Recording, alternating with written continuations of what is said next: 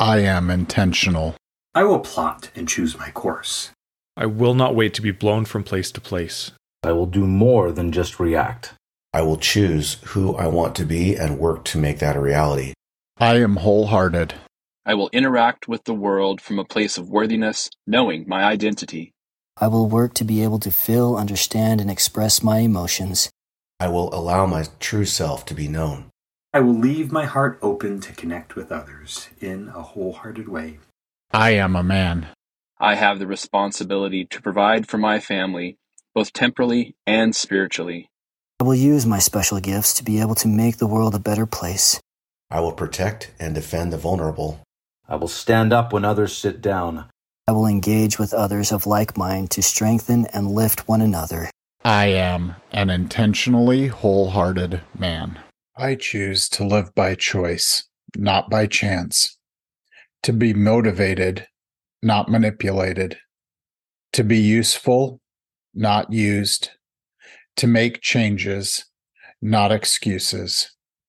To excel, not to compete. I choose self esteem, not self pity. I choose to listen to my inner voice, not the random opinion of others. I choose to do things you won't so I can do things you can't. I wanted to start this episode with this saying, this quote that I found early in my recovery journey. It became so important to me because one of the things I found is that we have to be intentional in all that we do. Too often we let things happen to us. Too often we let the world push us around. We just sort of end up in places never knowing exactly how we got there or why we're there. This can be um, in our marriages. This can be in our work. And so we really need to be intentional about who we are. Something I've been thinking about is men who are not focused are like knights who are just fighting in any direction. They end up causing damage to those around them. If we are not oriented in the fight and moving towards the enemy, we are a liability to our own side. Are we focused and working to become, or are we reactionarily swinging at every move or noise? Do we have the discernment to understand our battles? There is a saying that hurt people hurt people. If we do not how to know how to address and deal with our own hurts and battles, we can easily hurt those around us. So, what are some steps that we can take to help ourselves be more intentional? The first one is knowing what we want. Um, as I was uh, preparing for this podcast, um, I remembered a scene from Runaway Bride where she is being asked what type of eggs she likes. And it comes out that with one boyfriend, she had liked her eggs fried. With another boyfriend, she had liked them scrambled. With another boyfriend, it was um, over easy. Um, the whole thing is, is that she didn't even know what she wanted. It's also interesting to me that this was a very small little clip in the movie. As a matter of fact, I had a hard time even finding it. But to me, it had made such an impact that I didn't know what I really wanted a lot of the time. Do we even know what we want? So, one of the questions that we need to start off with is Do we know what we value? And what are values? Your values are the things that you believe are important in the way you live and work. You should determine your priorities, and deep down, they're probably the measures you use to tell if your life is turning out the way you want it to. When the things that you do and the way you behave match your values, life is usually good. You're satisfied and content. But when these don't align with your personal values, that's when things feel wrong. This can be a real source of unhappiness. So, one of the first things we need to do is to know what our values are. We need to understand what those values are and be able to articulate what we really want to be. So that's the first step knowing what we want and knowing what our values are. The next thing is choosing what we want to be and choosing to live our values, not just going with the flow. So, a couple of questions on this is Have you chosen your spouse? I've met more than a few men who did not choose their wife. She was just the person who said yes. This can leave them half looking for someone else. Have you chosen your profession, or is it just what happened to you? How many people hate what they do every day, but just feel stuck as that is the only option? This is just where I am. Are you active in your own life? Um, one of my clients grew up believing that he had to be the easy child. This left him always looking for what other people wanted him to be, always people pleasing, never knowing what he really wanted to be. As a matter of fact, there's a book about this called No More Mr. Nice Guy. It's about always being agreeable, always being there, but often resenting every minute of it, chafing under it. If you have not chosen what you want to be, you end up being blown around by everything that's going on in your life. So often we just end up, well, this is where I am, instead of actually choosing where we want to be. I want to put in this piece right here, though. If you have not chosen your spouse or the direction of your life, choose them now. Get rid of the waffling and indecision. All it does is lead to hurt and pain for you and all those around you.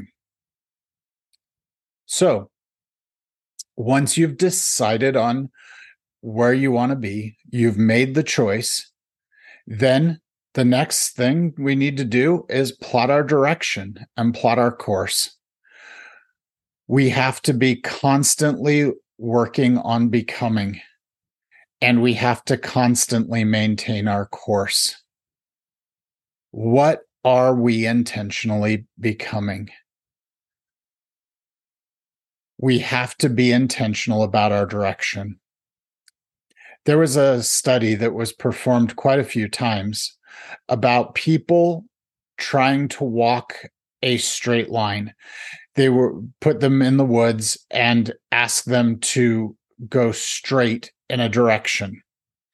What they found is that time after time after time, all of the participants ended up walking in a circle.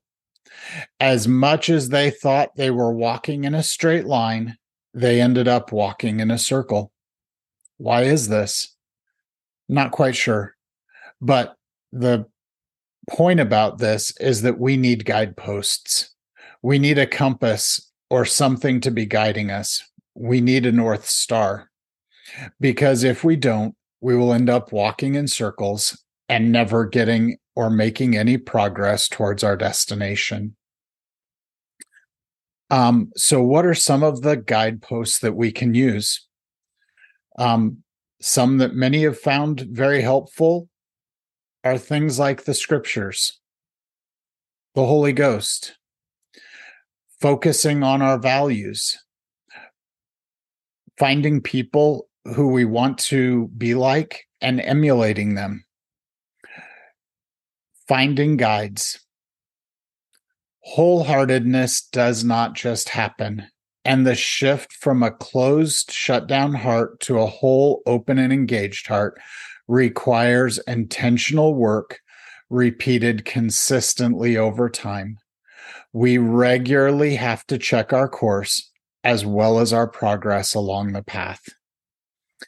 If we don't know where we are, it's very hard to get where we want to be.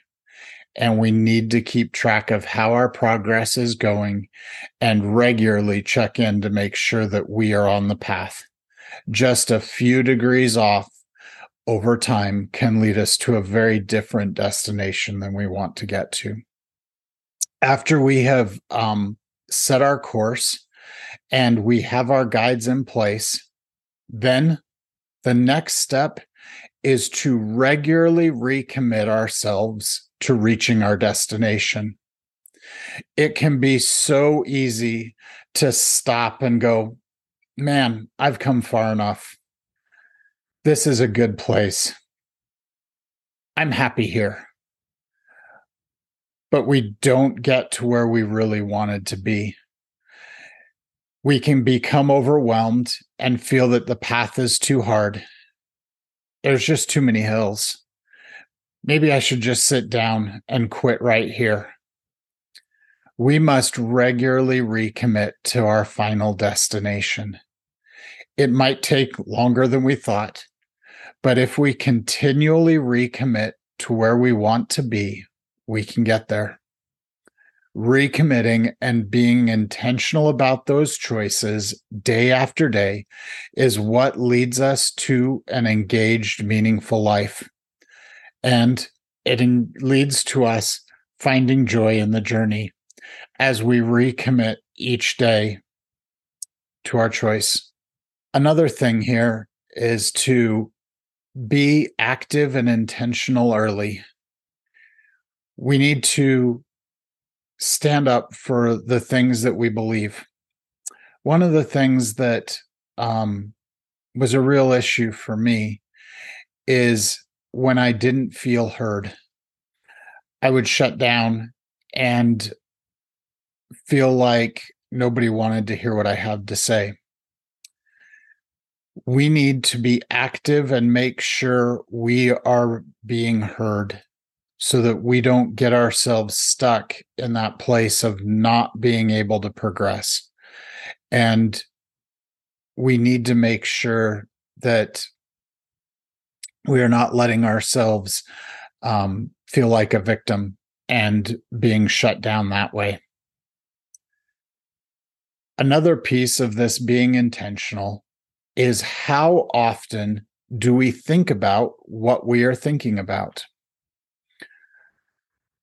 how often are we thinking about the doubts that are creeping in, the fears that are overwhelming us, the apprehension, the anxiety, any resentments that are coming in? What I have seen too often in myself is that I continue, I don't think about those things. I just let them brew.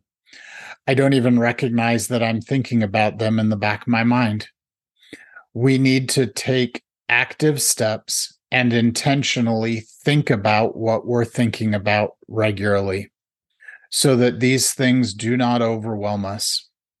We need to stop them in their tracks and do something about them versus letting them continually build up in the back of our minds.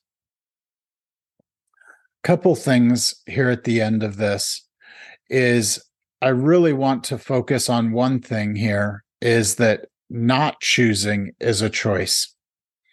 I see so many people who don't make a choice. They're given an option to choose something and they just let things happen to them. This can often leave feeling like a victim, feeling shut down, and feeling like something is always happening to us.